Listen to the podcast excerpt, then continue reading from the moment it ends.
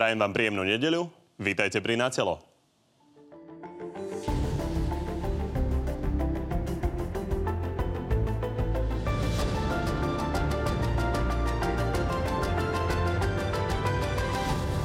Igor Matovič sa už naplno pustil do zostavovania novej koalície. Ideme spoločne Slovensko zmeniť. Chvíľu to trvalo, ale dnes je už jasné, že nová vláda bude mať silu ústavnej väčšiny. Naše predsedníctvo jednomyselne odsúhlasilo, že poďme do toho. Andrejovi Kiskovi to ale nehodlá uľahčovať smer, ani jeho odchádzajúci premiér. Či naozaj chce meniť Slovenskú republiku na iný obraz s kamarátom najväčších mafiánov. Nielen o tom, už dnešným hostom. No a tým dnešným hostom je predseda Olano a budúci premiér Igor Matovič. Dobrý deň. Dobrý, dobrý.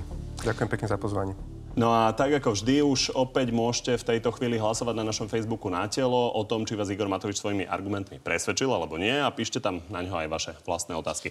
No a my poďme začať uh, s ostavovaním novej vlády a pomôžeme si uh, výpovedou vašej bývalej kolegyne a dnes podpredsedničky za ľudí Veroniky Remišovej. Ak chceme očistiť Slovensko od mafie, tak asi by nemali byť e, na ministerstvách ľudia, ktorí so sponzormi Smeru pre nich pracovali. Súhlasíte? Samozrejme, že musíme urobiť všetko preto, aby tá vláda mala čo najvyšší kredit.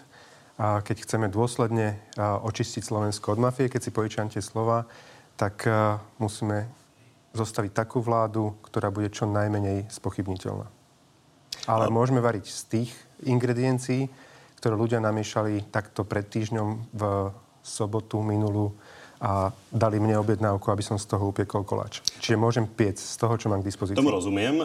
Piecť môžete z konkrétnych strán a z konkrétnych predstaviteľov strán, ale tí predstavitelia môžu byť rôzni. Na tie ministerské posty sa môžu dostať rôzni ľudia. Pani Remišová na, naražala na nominanta Smerodina na ministra dopravy Štefana Holého, ktorý teda spolupracoval s mečerovským privatizátorom Vladimírom Pórom, mal s ním spoločné firmy a Smerodina by si predstavovalo, že by mal viesť ministerstvo dopravy. A mňa zaujíma, či vy mienite riešiť niekoho minulosť, alebo je to vyslovene záležitosť predsedu tej strany, ktorá ho nominuje? S každým jedným predsedom strany sa snažím, aby nominant na ministerstvo, ktoré prípada do úvahy pre, to, pre tú danú politickú stranu, za ktoré bude zodpovedná, aby ten človek bol čo najlepší a čo najmenej spochybniteľný. Samozrejme, že Áno, vo vnútri sú trošku trenice, lebo teda jednoducho každý má, sa snaží vybojovať pre tú svoju politickú stranu čo najviac. Možno navzájom si trošku spochybňujú tých ľudí, keď e, niekto zo, e, za ľudí spochybňuje Štefana Holého, potom zase ľudia zo Smerodina hovoria, že však e, pán Ledecký kandidoval za Smer a HZDS, tak ten je v poriadku, ale teda náš človek nie je v poriadku a, a tak. No a je to mojou úlohou, aby som to nejakým spôsobom vyžehlil a na konci, aby dobre bolo. No a mňa zaujíma váš názor, čiže váš dnešný pohľad na Štefana Holého je aký? Práve preto, že potrebujem poznať pravdu, alebo čo najbližšie sa približiť pravde, tak už minulý pondelok ako prvú tému som riešil pána Štefana Holého s Borisom Kolárom. Na pondelok som zorganizoval na pôde Rady pre rozpočtovú zodpovednosť. Tomu rozumiem, k tomu sa ešte dostaneme k tým ano? plánom samotným, lebo tie sme rodina chce naplniť bez ohľadu na to, či tam bude Štefan Holý, ale pýtam sa na tú jeho minulosť. Tu si viete vy veľmi dobre pozrieť v obchodnom registri, viete si prečítať e, tie vzťahy, či tieto vzťahy sú pre vás osobne problém ako človeka, ktorý tomu bude celému predsedať? Je naozaj eh, je veľmi jednoduché odstreliť niekoho dole. Iba tak povedať, že raz ten človek bol vo firme, ktorú vlastnil um, Vladimír Por a tým pádom je automaticky diskvalifikovaný, nemôže fungovať vo verejnom živote. Ale ak sme išli touto logikou, tak keď si dobre pamätám, Juraj Šeliga zo Zaludí bol vo firme, ktorú mal druhý oligarcha, pán Hodorkovský, alebo jak. Teraz čo povieme, že Juraj Šeliga sa nesmie dostať do parlamentu, nesmie mať žiadnu... Je to nejak pán Holi a pán Šeliga? Práve preto som hneď od začiatku dohodol na tento pondelok najprv a, konfrontáciu pána Holého s ekonomami, špičkovými slovenskými ekonomami. Prídu aj ľudia z Rakúska, ktorí sa tou problematikou zaoberajú dlhé roky. A budem vidieť, keď to ustojí, tak bude v hre, keď to neustojí, tak nebude v hre. Pán Kolár súhlasil s tým, že keď to neustojí, ako hovoríte, idete sa stretnúť so slovenskou ekonomickou elitou, ktorú má pán Holi presvedčať o tom pláne. Keď nepresvedčí, tak pán Kolár sa toho plánu vzdá? Ja si myslím, že Boris Kolár, čo teda môžem prezrať od zákulisia, sa správa veľmi racionálne a uvážlivo v tejto veci, že keď vie, že jednoducho argumentačne Štefan Holi to neustojí, tak Boris Kolár mu určite nebude držať silou mocou chrbát, lebo jednoducho kľúčový projekt, keď ten kľúčový človek nevie obhájiť pred tými ľuďmi, pred ktorými v prvom rade obhájiť má, tak zrejme hold z hrušky dole. Dobre, vy hovoríte, že sa správa racionálne. Mňa skôr zaujíma to, na čom ste sa naozaj dohodli. Čiže toto stretnutie je kľúčové z pohľadu presadzovania tých plánov a keď pán Holý nepresvedčí, tak sa proste tie plány už presadzovať ďalej nebudú? Pokúsi sa možno, keď Jasné, je, môžete prehľať takýto argumentačný súboj KO, že dostanete hneď v prvom, v prvom kole a vlastne neustál to. Keď to bude, zostane to v rovine takej, že možno, že tá cesta by tu možno ešte bola, tak uh, samozrejme v tom prípade dobre, treba mu vytvoriť priestor na to, nech sa pokúsi tú cestu presadiť, lebo ak by ten plán vyšiel, že by sme dokázali vlastne uh, financovať verejné investície mimo rozpočtu verejnej správy, bolo by to super. Rakúšania takýto model majú, Áno, ekonomovia niektorí hovoria aj právnici, že majú to, ale stále Eurostat voči tomu vznáša námietky a je to v podstate e, v rozpore s európskym nejakým právom a majú to de facto na výnimku. Dobre, chápem. Keď to bude, bude chaos systém, tak teda tie plány končia. Keď to bude chaos systém, budeme hľadať spoločne s Borisom Kolárom inú formu financovania jeho verejného prísľubu, že chce presadiť e, výstavbu nájomných bytov. Tie plány uh, kritizoval aj váš doterajší uh, tieňový minister Jan Maroš. Tu sa pozrieme na to, že podľa neho je to cesta do pekla, to, čo navrhuje Smerodina Štefan Holi. A Nahneval vás Jan Maroš tým, že to takto priamo kritizoval? Vždy ma nahneva, keď niekto povrchne odsúdi niekoho a nezaujíma sa naozaj do hĺbky o tie argumenty. Preto ja som od pondelka, hneď po voľbách, prvé stretnutie s Borisom Kolárom bolo to, že sám chcem poznať pravdu je veľmi jednoduché povedať, od stola to odstreliť a nepýtať sa naozaj fundovaných odborníkov, čo si o tom myslia. Preto som zorganizoval to stretnutie. Takéto stretnutie špičkových slovenských ekonomov ešte aj za prítomnosti špičkových rakúskych ekonomov a nikdy na Slovensku nebolo urobené. A bude to debata o veci. Ideme sa spoločne baviť, či vieme financovať výstavbu nájomných bytov, iným spôsobom, ako len z verejných zdrojov.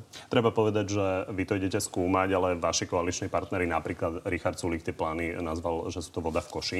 Bohužiaľ aj on to hovoril na základe svojho pocitu a nie na základe tej debaty špičkových ekonomov. Po pondelku, keď to povie, má na to legitímne právo. Dotedy to je len jeho názor. Jan Maroš vás nahneval tak, že už nie je možné, aby bol ministrom dopravy, tak ako ste to pôvodne plánovali?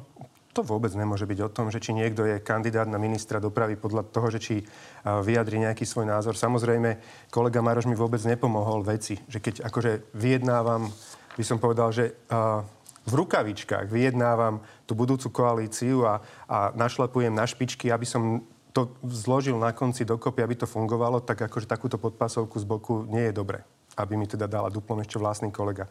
Ale zamrzí, ale zase to Jano, Jano je taký. Však aj v podstate ja som taký. Je už mimo hry o ministra dopravy?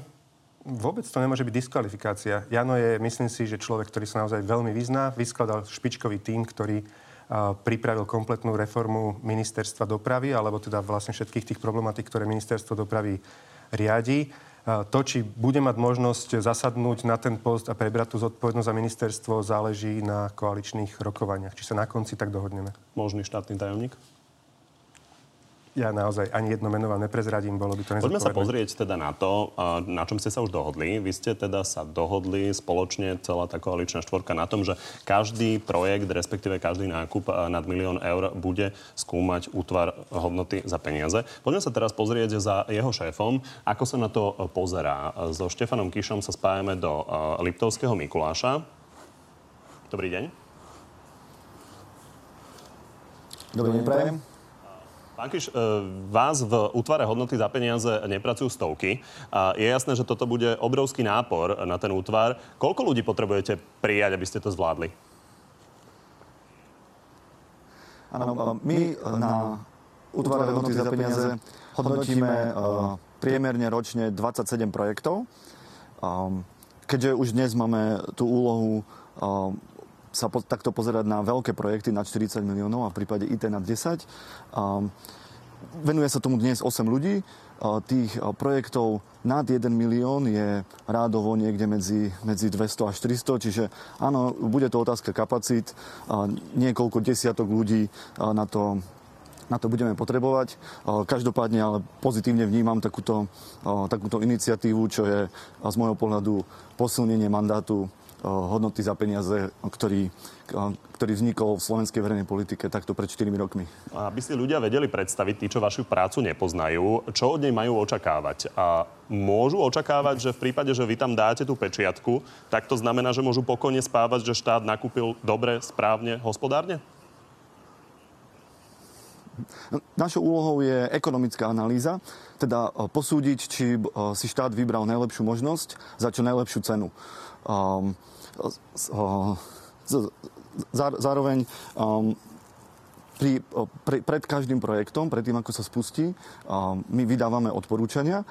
Z môjho pohľadu je teda dôležité jednak, aby sa, aby sa tie odporúčania naplňali, to je jedna vec. A druhá, zároveň treba sledovať projekt aj počas jeho realizačnej fázy, keďže tých spôsobov ešte ten projekt je dlhý a zároveň v súčinnosti aj s inými inštitúciami, nielen teda UHP, ale máme Úrad pre verejné obstarávanie, Najvyšší kontrolný úrad a ďalšie inštitúcie, ktoré, ktoré takto môžu v, v rámci svojej pôsobnosti. Čiže neznamená to, že keď dáte na niečo pečiatku, tak to znamená, že už je to v poriadku. Nie ste náhradou za políciu napríklad.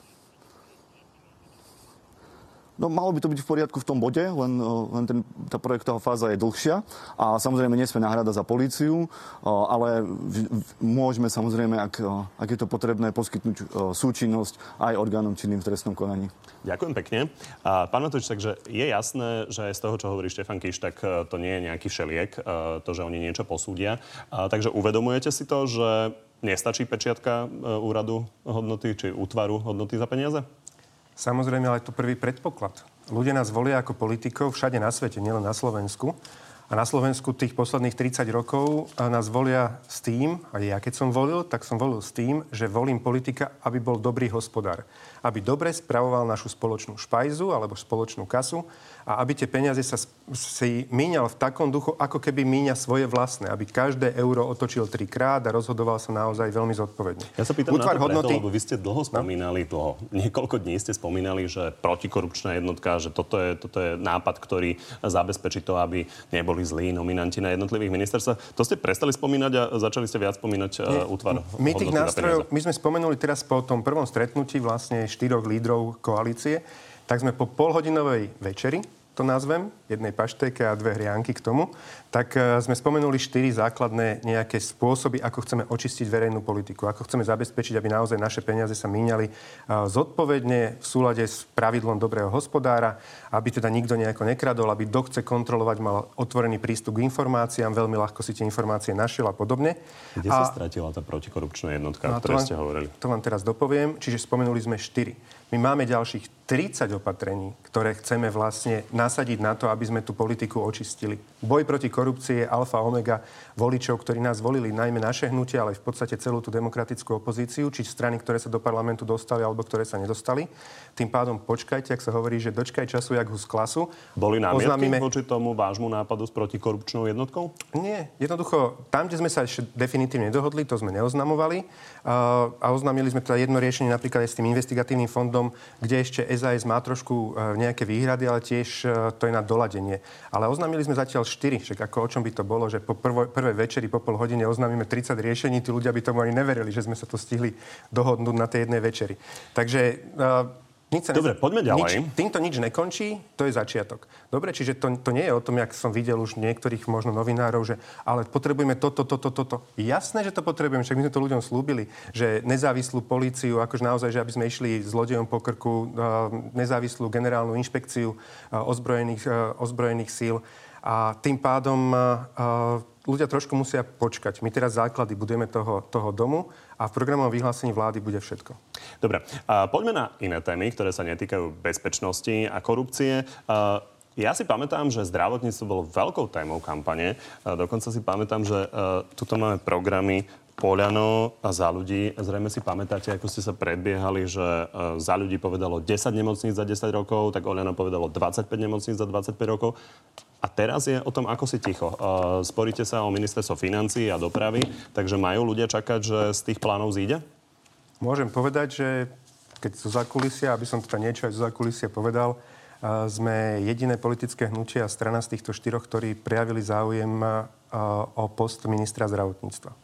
Trošku ma to mrzí. Myslel som si, že Nikto sa pobijeme, sa že sa pobijeme Nepýtal viacerí. na to, či by ste e, neuvoľnili zdravotníctvo? Bohužiaľ nie. Na to trošku mrzí, ale nevadí. My sa jednoducho tej zodpovednosti nebojíme. Vieme, uvedomuje si vopred, že vlastne rezort zdravotníctva je veľmi nešťastný z pohľadu politických bodov, lebo ľudia budú stále chorí. Stále budú ľudia nespokojní, ale jednoducho mne to na srdci naozaj leží aj, aj nášmu tieňovému potenciálnemu ministrovi zdravotníctva. Ideme zabojovať, zoberieme tú zodpovednosť. Ale no. takto, nie je nič uzavreté. Možno ešte príde niekto a povie, že predsa ste rozmysleli a zabojujú o to zdravotníctvo, ale hovorím, určite To by sa nezostane... kedy tak mohlo stať, keďže ste hovorili, aj Boris Kolár naznačoval, že vlastne útorok, stredu by sme sa mali dozvedieť kompletne kabinet. Ja som 9 hodín včera strávil v Bratislave na rokovaniach, dnes strávim predpokladám ďalších nejakých 7-8. Jednoducho fičíme stále. Každý jeden deň vlády dnešnej, eh, ktorý tu máme, alebo každý, každý den deň predlžovania súčasnej vlády je škoda pre Slovensko. Robíme všetko preto, aby to bolo čím skorej. Vy ste spomenuli toho vášho tieňového ministra, tým je Marek Krajčí. Je ešte nejaký iný kandidát, ktorý by mohol za Oľano na tú funkciu nastúpiť? Mm, áno, vyberáme z dvoch, troch kandidátov. Ale Marek Krajčí je favorit.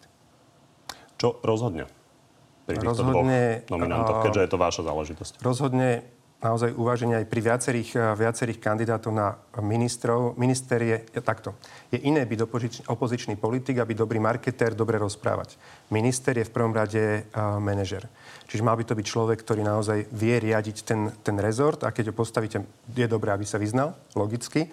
A mal by byť schopný organizovať si tým ľudí. Takže áno, poviem aj do vlastných radov, dvoch, troch ľudí, ktorých e, síce ja k ním cítim veľmi blízko, ale jednoducho nenominujeme ich e, na potenciálnych ministrov práve preto, lebo možno tie manažerské schopnosti nemajú. Čiže Marek Krajčí nemá dostatočné manažerské schopnosti na to, aby ten rezort riadil? Povedal som, že je tým hlavným favoritom, takže Bude zrejme má. Tá, tá ďalšia možnosť uh, je niekto externý, koho ešte nepoznáme?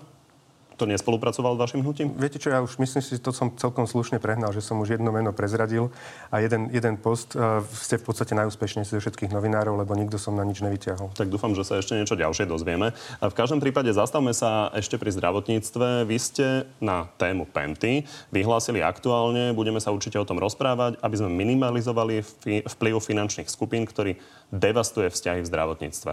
To znamená, že chcete Pentu nejakým spôsobom oklieštiť v zdravotníctve, aby niečo predala? Bohužiaľ, to čo, to, čo na začiatku začal pán Zajac, potom čomu prihliadal Smer 12 rokov, o čom rokoval Robert Fico na vbyte na Vazovovej s pánom Hatrákom, myslím, alebo nie, s Haščákom. Határom. Határom, ale vlastne s Haščákom. Vlastne on tam priamo vtedy rokoval, že však vlastne v pohode môžete sa spolahnúť, Paška bude k dispozícii. Takže a, Penta na konci nabrala tak obrovskú silu, že dnes a, v podstate má, nechcem povedať, že monopol, ale uzavrela si kruh. Má, má lekárne, má nemocnice, má zdravotnú poisťovňu, má labora, a, laboratória a tým pádom akože ruka ruku mie a vycuciava kľúčové financie, ktoré v zdravotníctve by mali slúžiť na liečbu chorých a premiesňujú sa na správne účty v zahraničí. A, Samozrejme, treba ich osekať tak, aby buď ich to prestalo baviť, alebo poskytovali absolútne špičkovú zdravotnú starostlivosť ľuďom. Lebo ľuďom nejde o to vlastne, že kto vlastní a, toho poskytova- poskytovateľa zdravotnej starostlivosti, ale ide o to, že keď je chorý, tak chce byť čím skôr a kvalitne vyliečený. No a teraz odpoveď. Odpoveď je tá, ktorú som vám dal. Je možné, že budete, budete Pentu tlačiť do toho, aby časť z tohto predala? Keď som Z povedal, toho, čo ste vymenovali? že, že treba ísť im po krku a naozaj ich prinútiť do toho, aby efektívne a, poskytovali zdravotnú starostlivosť. Je tam aj to riešenie, ktoré sme dali do tej ankety, tých eh, 11 konkrétnych riešení. A tam boli dve riešenia, pre, ktoré idú po krku zdravotným eh, poisťovňam, že zdravotná poisťovňa dostane presné termín, dokedy ľudia majú byť pri jednotlivých eh, chorobách liečení alebo najneskôr operovaní. A ak to nedodržia, tak budú musieť preplácať účty liečby zo zahraničia. To, keď spravíme voči napríklad dôvere, tak možno Haščáka veľmi rýchlo prestane baviť, že bude mať zdravotnú poisťovňu a predajú preč. Ale ak to bude dodržiavať, tak nebudete mať problém s tým, aby Penta v tejto podobe uh, pôsobila ďalej. Uh, Naozaj je veľmi vážna otázka, ale predbiehal by som môj osobný názor, že naozaj by sme mali zakázať krížové vlastníctvo, že nemali by vlastne jeden, jedna finančná skupina vlastniť aj nemocnice, aj zdravotnú poisťovňu, aj lekárne, aj laboratória, že mali by sme vlastne to rozbiť možno na štyroch vlastníkov samostatných, ale efektívnym spôsobom, nie tak, ako to páni navrhovali pri Lex Haščák. Richard Sulik vám to odobrí? Hovorím môj osobný názor. Samozrejme, že musíme sa dohodnúť v koalícii. Obávam sa, úprimná odpoveď, obávam sa, že nie.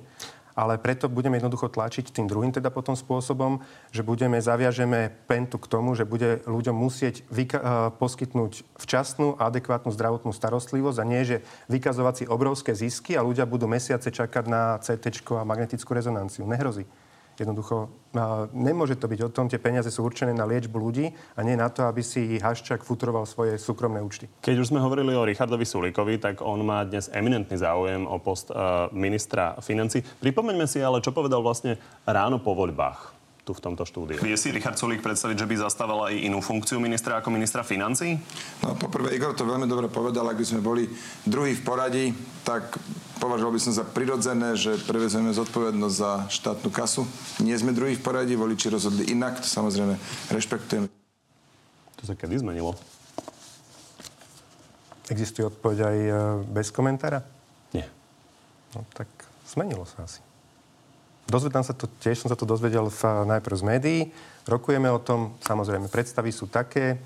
Ja som Ríšovi pripomenul toto, tento jeho, toto jeho verejné vyhlásenie, verejný prísľub, alebo akokoľvek by som to nazval. Ale dobre, no však stáva sa aj v lepších rodinách. Mojím, mojou, mojím cieľom je aj za rôznych takýchto nejakých zmien stanovísk na konci sa dopracovať k dobrej vládnej koalícii, na ktorú budú môcť byť ľudia všetci hrdí a nebudú sa jej musieť nejako obávať ani voliči Smeru, ani Kotlebu, ani nevoliči. Je to 50 na 50? Čo myslíte? Či Richard Sulík alebo Eduard Heger, váš nominant? Už túto hru nebudem hrať. Už Dobre, tak poďme na iné.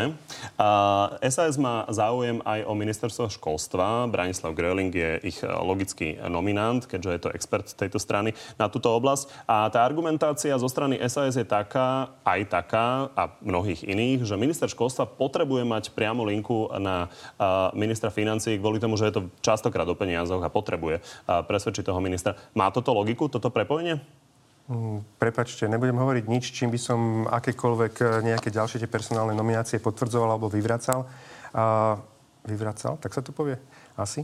A, kým nie je dohodnuté všetko, nie je dohodnuté nič, dnes je jediná istota, že keď sa mi podarí tento kúsok, ktorý predo mnou ešte stojí, ja som možno niekde v polovičke, tak e, premiérom zrejme budem ja. Všetko ostatné je otvorené. Nikto nemá slúbené žiadne miesto. Nikto nemá slúbené žiadne miesto. A hlavne sme sa na začiatku bavili o tom, že naozaj aké budú pravidla fungovania tej vlády, ako otvoríme to vládnutie, ako vtiahneme ľudí do deja, aby mali pocit, že to je ich vláda. A áno, logicky musíme teraz sa dohodnúť na rozdelení zodpovednosti za jednotlivé rezorty, lebo keď potom chceme písať a, e, a programové vyhlásenie vlády, tak už tam ten konkrétny človek nominovaný na rezort má mať na starosti to písanie toho, tej časti programu. Pán Matovič, vy ste roky v politike. Chápem, že mi nejdete teraz povedať, kto bude ministrom čoho, ale na druhej strane pozorujete, že bol vždy problém tým, že minister školstva chcel meniť niečo v školstve a nemal peniaze. Či by to nemal byť človek z jednej strany? Či je toto pre vás argument alebo nie? Zásada bola vždy taká, že rezort financií je rezort, ktorý uh, patrí v podstate tej premiérskej strane. Ten, ten výsledok medzi nami a ostatnými stranami bol dramatický, povedzme si tak e, zrejme by to malo byť o tom, že nebude mať jedna konkrétna menšia politická strana pod vplyvom rezort financie potom bude nejakým spôsobom držať za niečo tých ostatných.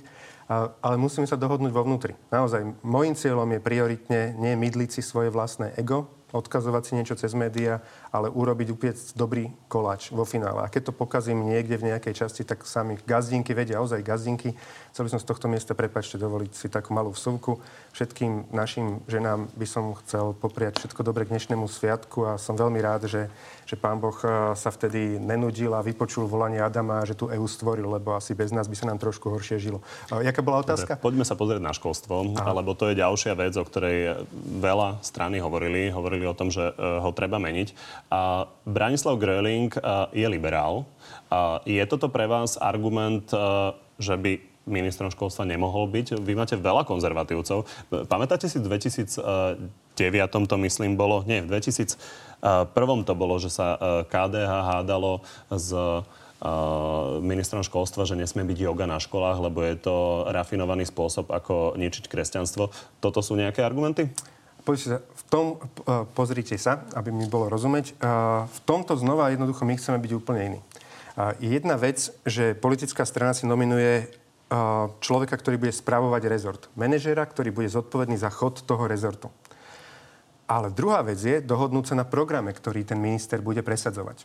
Čiže ja, môjim cieľom je ambíciou, že síce teraz dobre sa dohodneme na rozdelení zodpovednosti za jednotlivé rezorty, ale program musí byť dohoda všetkých štyroch koaličných strán. Čiže to v žiadnom prípade nebude o tom, jak to doteraz bývalo, že SNS vyfasovala ministra školstva a tam si nejaký uletený minister školstva realizoval svoje uletené predstavy nehrozí. Tomu rozumiem. Jednoducho... Na druhej strane do toho programového vyhlásenia sa nedá celý život napísať a celý život tej vládnej väčšiny. E, vieme, že napríklad e, táto vláda mala napísané, že má súhru v zahranično-politickej orientácie. Andrej Danko sa rozhodol mať iné cesty a to ju spochybňovalo. Samozrejme. A to sa asi nedá nikde napísať. Ale do koaličnej zmluvy si viete napísať, že keď v programovom vyhlásení vlády je niečo, čo teda je dohodnuté a to, čo tam jednoducho dohodnuté nebude, musí potom prejsť cez e, dohodu v koalícii následnej. Čiže od toho potom budú asi zrejme aj tie koaličné rady, ale jasné, že to nemôže byť o tom, že keď aj teda by sa rezort školstva napríklad dostal do rúk liberála, že zrazu on si teraz tam začne dávať agendu, že bude rodič 1, rodič 2, no nehrozí. Samozrejme, že nie. To už si ustrážime na to, aby, aby to malo hlavu petu. Ja čo chcem brzdiť? Chcem brzdiť aj budúceho ministra školstva alebo ministerku školstva, nech to bude kdokoľvek, aby to nebolo, že hr a zase ideme rýchlo ďalšiu reformu v rade bez rozmyslu. Nadýchnúť sa x mesiacov, v kľude tú reformu s odborníkmi, s ľuďmi, ktorí sa vyznajú najmä s učiteľmi, prichystať a potom si povedať, a áno, aj po debate s opozíciou napríklad, či tam bude uh, ten alebo onen, však vieme, kto tam je, ale aby to na konci bolo, že také keby, že spoločné dielo, alebo minimálne, aby teda všetci boli s tým uzrozumení a o to dlhšie to vydrží. Peter Plavčan sa rok nadýchoval a vo finále z toho nič nebolo. Tak, ale, ale poďme. Prepačte, ale to bolo práve o tom, že on sa nadýchoval sám so sebou a asi sa rozprával, vymýšľal si a áno, nič z toho nebolo. Pracovali naozaj odborníci známi v slovenskom školstve na tej reforme, ale ne, nebola realizovaná. Poďme na nápad, ktorý teda už ste sa údajne na dohodli. To je ten 10 miliónový fond pre investigatívnych novinárov. Iba ktorý... vás opravím, nedohodli finálne strane. Saska tam má zatiaľ výhrady o tých technikáliách, ako by to presne fungovalo. A zatiaľ iba na jednej tlačovke relatívne drobnosti o tom zazneli. Komunikujete to ale v každom prípade veľa. Vy tento zámer máte. Čo hovoríte na to, že zatiaľ sa o tie peniaze prihlásil iba konšpiračný časopis Zemavek? Uh, že niekto sa snaží silou mocou spochybniť dobrý nápad, ale keď to bolo v programe PS spolu, tak presne tí ľudia, ktorí teraz to hania, tak hovorili, že wow, aký super program bod zlomu. Presne toto isté tam bolo napísané. Čiže viete, no, jednoducho niekto nás ja nevolil. tam, že by niekto nejak masovo diskutoval o takomto nápade? No, na internete si pozrite, akože od dosť takých akože zaujímavých uh, novinárov, ktorí teda sa to snažia teraz pochybňovať. A sú to tí ľudia, ktorí držali, áno, držali palce PS spolu a teraz sú trošku z toho sklamaní. Ale keď to isté cez kopírák navrhne, ale však viete sám. Neviem. Neviete? Dobre. Ako, myslím, že ľudia, ktorí sú takí akože šéfovia uh, silných redakcií, ktorí tú investigatívnu žurnalistiku už robia, ale teda o tom nápade môžem teda niečo povedať, či nie? Viete, že môžete, ale najprv si vypočujme, uh, ako to vidia samotní investigatívni novinári. Uh, ja už vítam Moniku Todovú a Mareka Vagoviča, ktorých máme vo vedľajšom štúdiu. Pozdravujem vás. Dob- Dobrý deň. Dobrý deň. Dobrý. A začnem tebou, Monika. Igor Matovič e, chce teda dosiahnuť, aby investigatíva bola aj v regiónoch, nediala sa iba v Bratislave. Čo je zlé na tomto nápade, aby naozaj stovky ľudí odhalovali kauzy?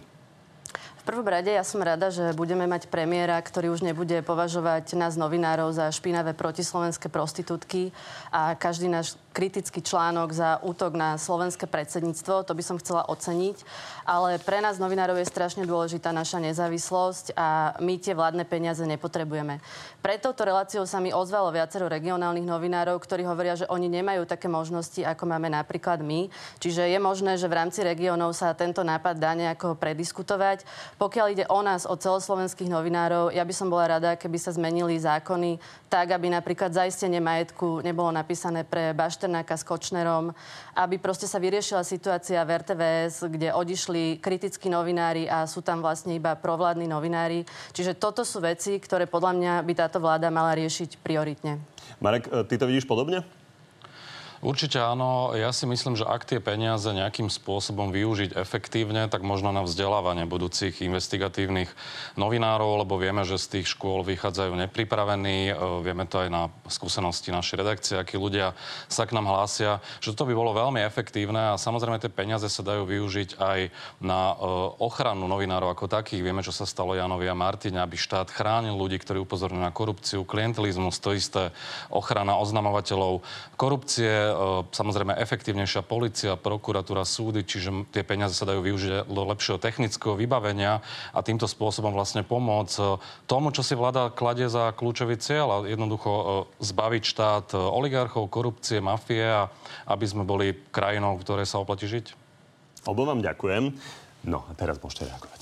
No, ako, ono to je super. Vlastne my sme povedali, alebo na tej tlačovke však nemáte nejaký zásadný priestor, tak povedať o tom, že cítime, alebo chceme takto, ja by som to povedal, aby som sa nezamotal.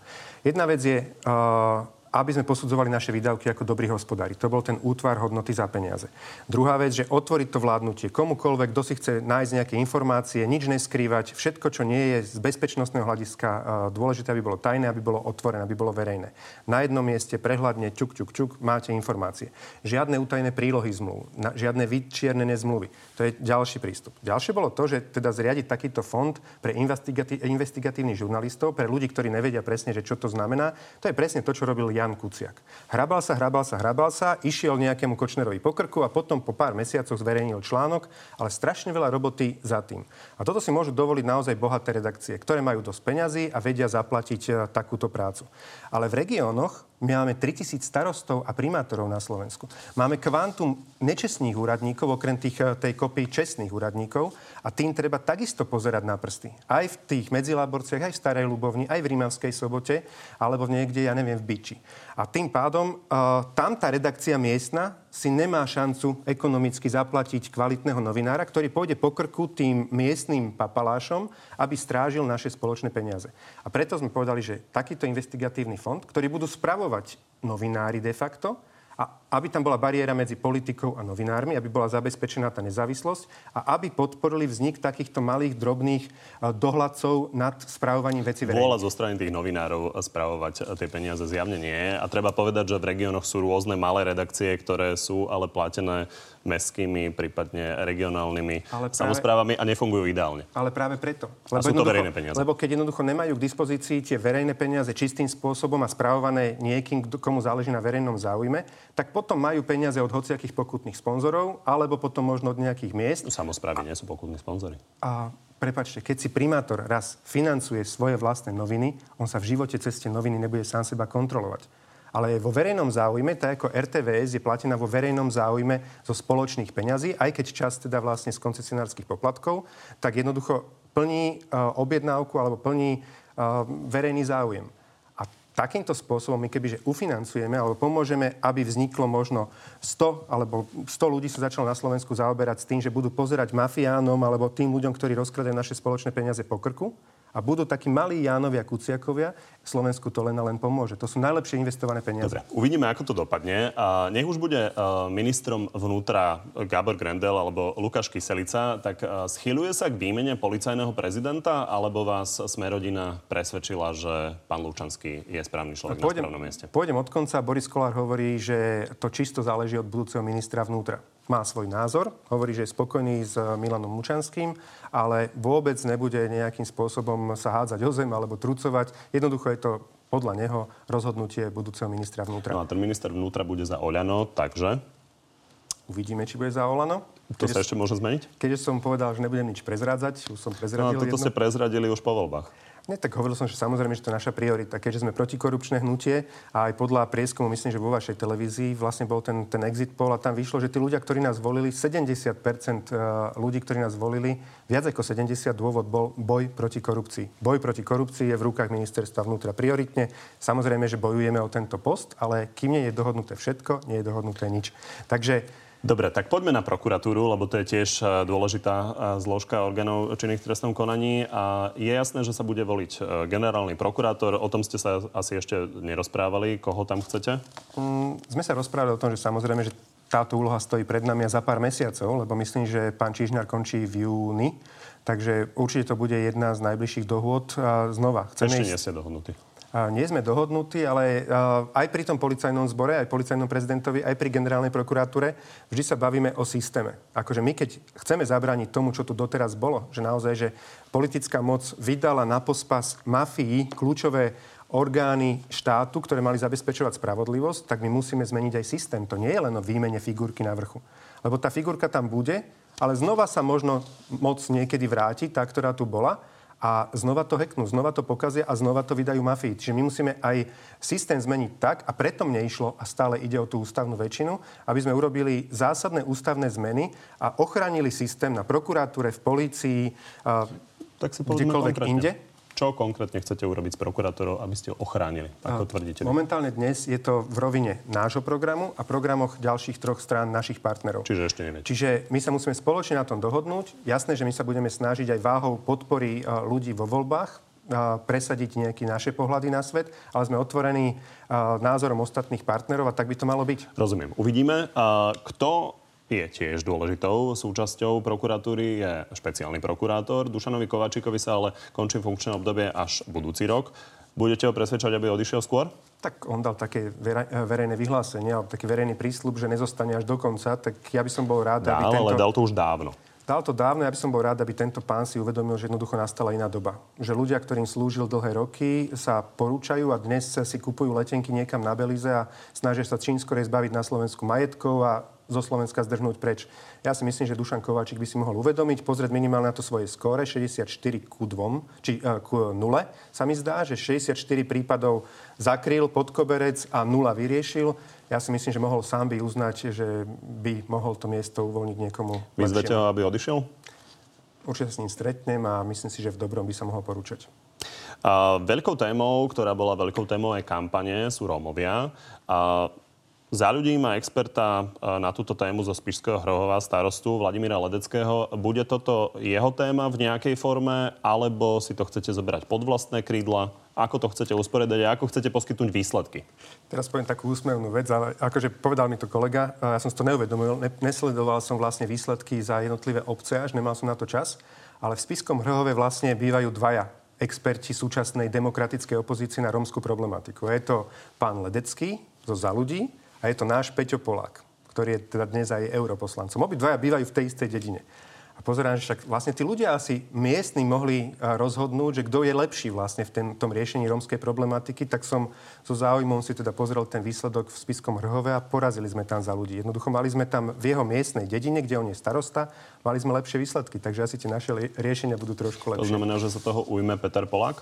A jasné, my, sa, my s radosťou sa chopíme tejto veľmi ťažkej témy. Peťom Polákom som dohodnutý, keďže on má svoj mandát europoslanca, že bude takým patronom tejto, ten, tejto témy a pevne verím, že aj s pánom Ledeckým spoločne vytvoríme tým, lebo chcem naozaj aj v koalícii, že to nebude o tom, že teraz aj keď pán Ledecký priamo nebude za to zodpovedný, ale chcem, aby každý, keď niečo vie pomôcť veci, aj keď tá strana nedostane konkrétne ten rezort a priamu zodpovednosť, aby sme sa napriek tomu, že sme z, rô- z rôznych strán, aby sme sa dali dokopy a naozaj sa snažili to Slovensko očistiť. Už je jasné, či to bude pod ministerstvom práce, alebo to bude nejaká špeciálna časť vlády? detaily naozaj, o ktorých sme doteraz eh, nebavili. Momentálne je spolomocnec vlády pre komunity pod ministerstvom vnútra. Či sa to presunie, zostane tam, to je nenásoby nedeli.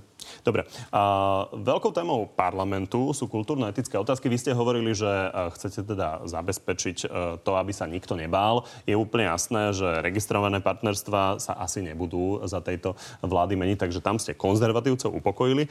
Chcem sa opýt- e, opýtať na ten opačný pól a to sú skôr teda liberáli. Čo sa týka interrupcií, máte tam nejaké červené čiary, za ktoré nechcete ísť? Na začiatok treba si povedať, že áno, mrzí ma, že dve demokratické strany, s ktorými sme počítali, že vytvoríme tú väčšinu a boli by sme o to silnejší, že jednoducho nepreskočili tú laťku do parlamentu, či KDH alebo PS spolu.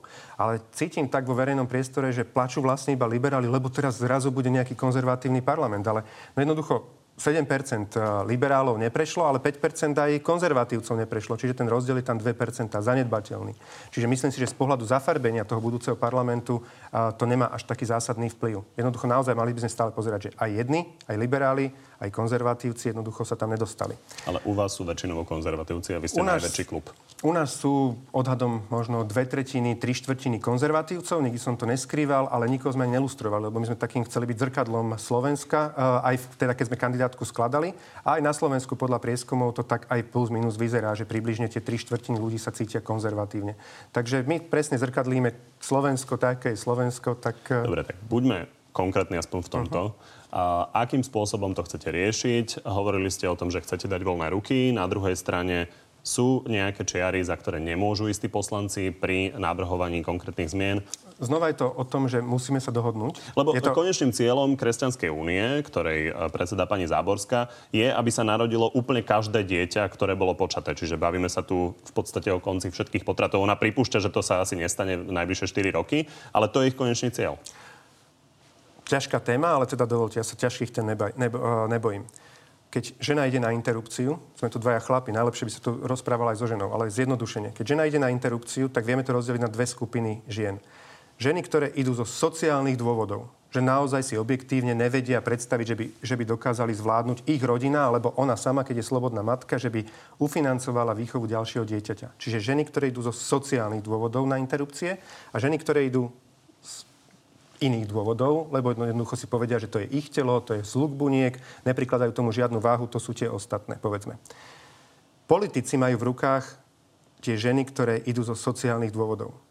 A keď osobne si myslím, že dokedy jedna jediná žena pôjde zo sociálnych dôvodov na interrupciu, je to zrkadlo zlyhávajúcej politiky. Čiže môjim cieľom je zabezpečiť, aby žiadna žena na Slovensku neišla zo sociálnych dôvodov na interrupciu. Toto to vieme váš vyriešiť. Cieľ. Toto je váš cieľ Toto a myslím vieme. si, že proti nie sú ani liberáli. Ja sa skôr pýtam nie, na, ten, na ten opačný pol, čiže keby napríklad prišiel úplný zákaz potratov, a, tak čo budete robiť? Lebo Môj, asi časť koalície bude proti. Môj osobný názor je taký, že poďme pomôcť a maximálne podať pomocnú ruku týmto ženám, ktoré z finančných dôvodov jednoducho si nevedia predstaviť uh, uživiť to ďalšie dieťa. Aj preto som dal do tej ankety tých 11 otázok zavedenie tehotenského príspevku od 4. mesiaca, aby sme, kto rýchlo dáva, dvakrát dáva, aby sme pomohli týmto ženám v núdzi.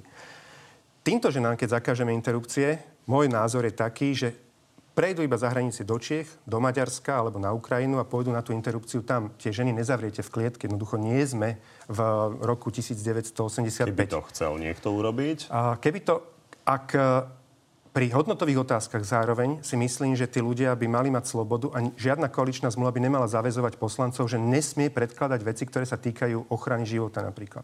Pre konzervatívca to je alfa omega.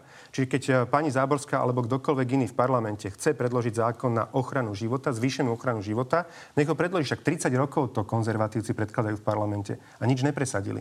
Preto ja chcem pomáhať hlavne tým matkám v núdzi, aby tie potraty sme znižovali takýmto spôsobom a nie, nie zákonom. Ale o tom by asi mala byť sloboda, lebo aj ústava garantuje poslancovi slobodu, že majú hlasovať vždy súľade so svojím svedomým presvedčením a nemajú podliehať žiadnym príkazom. Čiže prikázať cez koaličnú zmluvu, že nesmiete predložiť návrh zákona, ktorý je v súlade s hlbokým presvedčením konzervatívca, že chce chrániť život, si myslím, že by bolo nemorálne a nemožné. Dobre, uvidíme, ako to celé dopadne. Celé by to mal manažovať za vás nejaký predseda poslaneckého klubu. Asi by to mal byť nejaký skúsený človek, ktorý tých ľudí pozná. Bude to Michal Šipoš? Uvidíme, prípada do úvahy aj Mišo Šipoš. Tak poďme na záverečnú rubriku. Ja, tu sme tam. Tak odpoviete mi áno, nie? No, pokúsim sa. Tak uvidíme. Takže aktuálne ste povedali, že by sme možno mohli Američanom vrátiť už objednané stíhačky F-16. Toto je reálna alternatíva, ktorá je na stole? Dramaticky by to bolo lacnejšie pre Slovensko. Či je to reálna alternatíva? Uvidíme. Vy plánujete každý mesiac posielať ľuďom akési noviny, ktoré budú informovať o hospodárení vlády. Plánujete to platiť zo štátnych peňazí? Určite áno. V piatok ste si dali na Facebook selfie s Milanom Kňažkom. Je vylúčené, že by bol ministrom kultúry? Mm, myslím, že nemá takú ambíciu. Tak vám ďakujem, že ste prišli do Záhorskej Bystrice. Nebolo to áno, nie, ale tak pokúsil som sa odpovedať. Ďakujem veľmi pekne za pozvanie. No a že ste boli dnes opäť s nami, ďakujem aj vám. Odpovede Igora Matoviča na vaše vlastné otázky nájdete už o chvíľu na našom Facebooku na telo. Vidíme sa opäť o týždeň. Prajem vám príjemný zvyšok nedele.